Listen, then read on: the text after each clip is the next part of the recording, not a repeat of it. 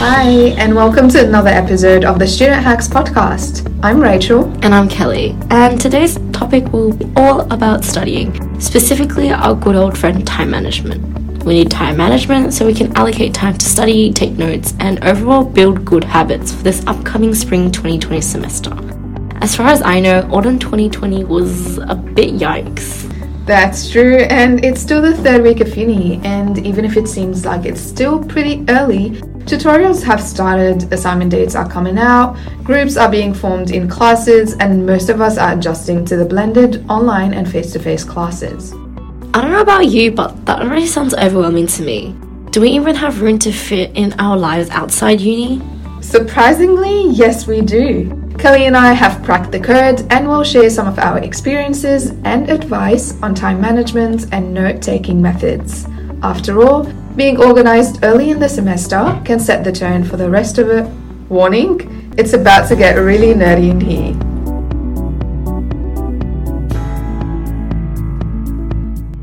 I'm gonna start off with how I get organized. Before diving into content, I like to organize and visually see where assignments are due. To do this, I set up a table with the first column outlining the dates of the semester from week 1 to finals. The following columns are then allocated for each subject. From there, I type in what is due based on the due dates in the subject outline. This has really helped me see where StuVacs are and figure out which weeks I'll be busy. My template has been included in the How to Uni module on Getting It Done, which is linked in the resources below. That sounds like a great idea, Kelly. And it's super convenient to have all of the deadlines written on one document rather than checking each of the subject outlines every day to see if you've forgotten about an assignment or an upcoming quiz. Yep, that's so true, Rachel. You might be wondering, what about week to week tasks? I like to write my tasks down on a post it note as I assign each subject with a post it note colour so it's easier to track. Well, I love organizing myself with to do lists, and I usually write up each of my tasks on a post it note and categorize them from least to most urgent. This allows me to get through the most urgent ones first, but still reminds me that I have other, less urgent things due sometimes in the future. I also found that using different colored post its for each of my subjects really useful. And it also looked really pretty on my bedroom wall. Pinterest vibes.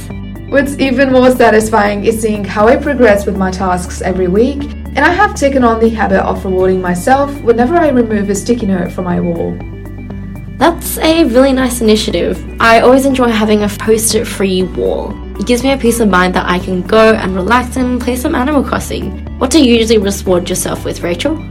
Well, it really depends on the day for me. Like sometimes all I want to do is take a long nap. Other days I like to plan and go out for lunch or dinner with friends. It can even be little things like watching a YouTube or Netflix video and lazing around for the rest of the day on TikTok. Whatever it is, rewarding myself becomes really helpful for me because I look forward to doing the things that make me happy. Yes, that's so true. At the end of the day, you should strive to do at least one thing that makes you happy. That's why it's important to manage your time efficiently to make sure you have time left in your day to do happy things, like having a chat with friends and just chilling.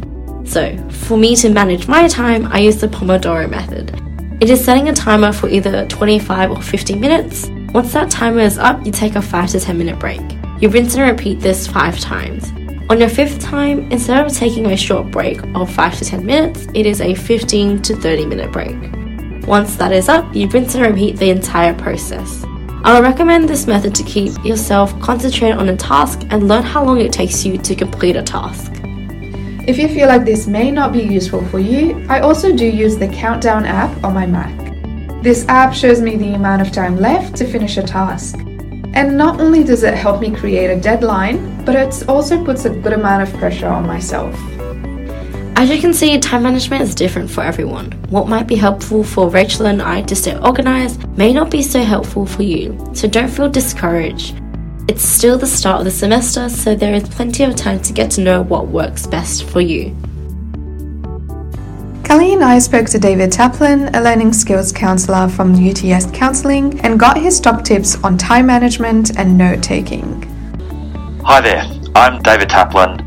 I'm one of the counsellors in the counselling service, which is part of Student Services Unit. My specific role is the Learning Skills Counsellor, and I meet with students in conversations about how to learn effectively and how to be efficient and organised with study. What would be three key tips that you would give to a student about studying in general? Well, the first tip I would have would be planning. So at the start of the semester, you should plan your semester. And if you look online with the various support that UTS puts up, you know, the How to Uni section from the Student Learning Hub has got some really useful tools around planning processes.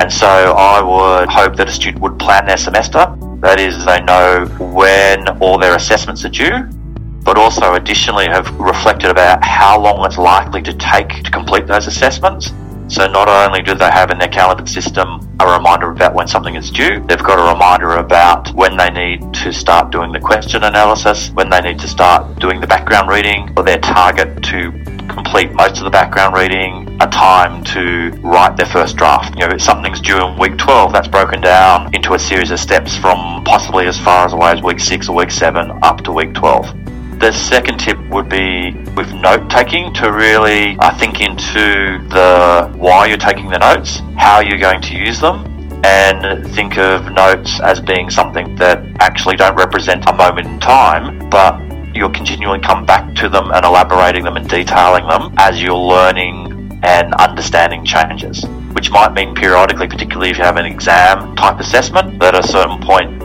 you actually regenerate a completely new set of notes as part of that process of preparing for the exam.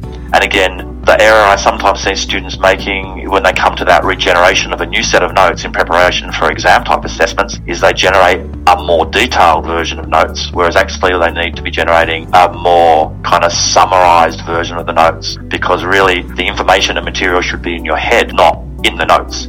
My final tip or effective study would relate to looking after your brain, which involves regular exercise. There's a large amount of research that shows physical exercise helps your brain to function better.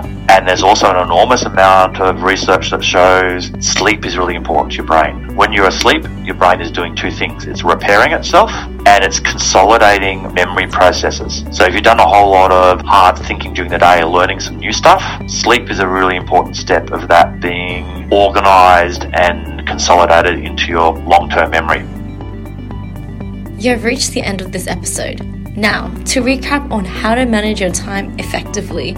Step 1 Plan. Step 2 Understand why you are writing notes. Step 3 Take care of yourself.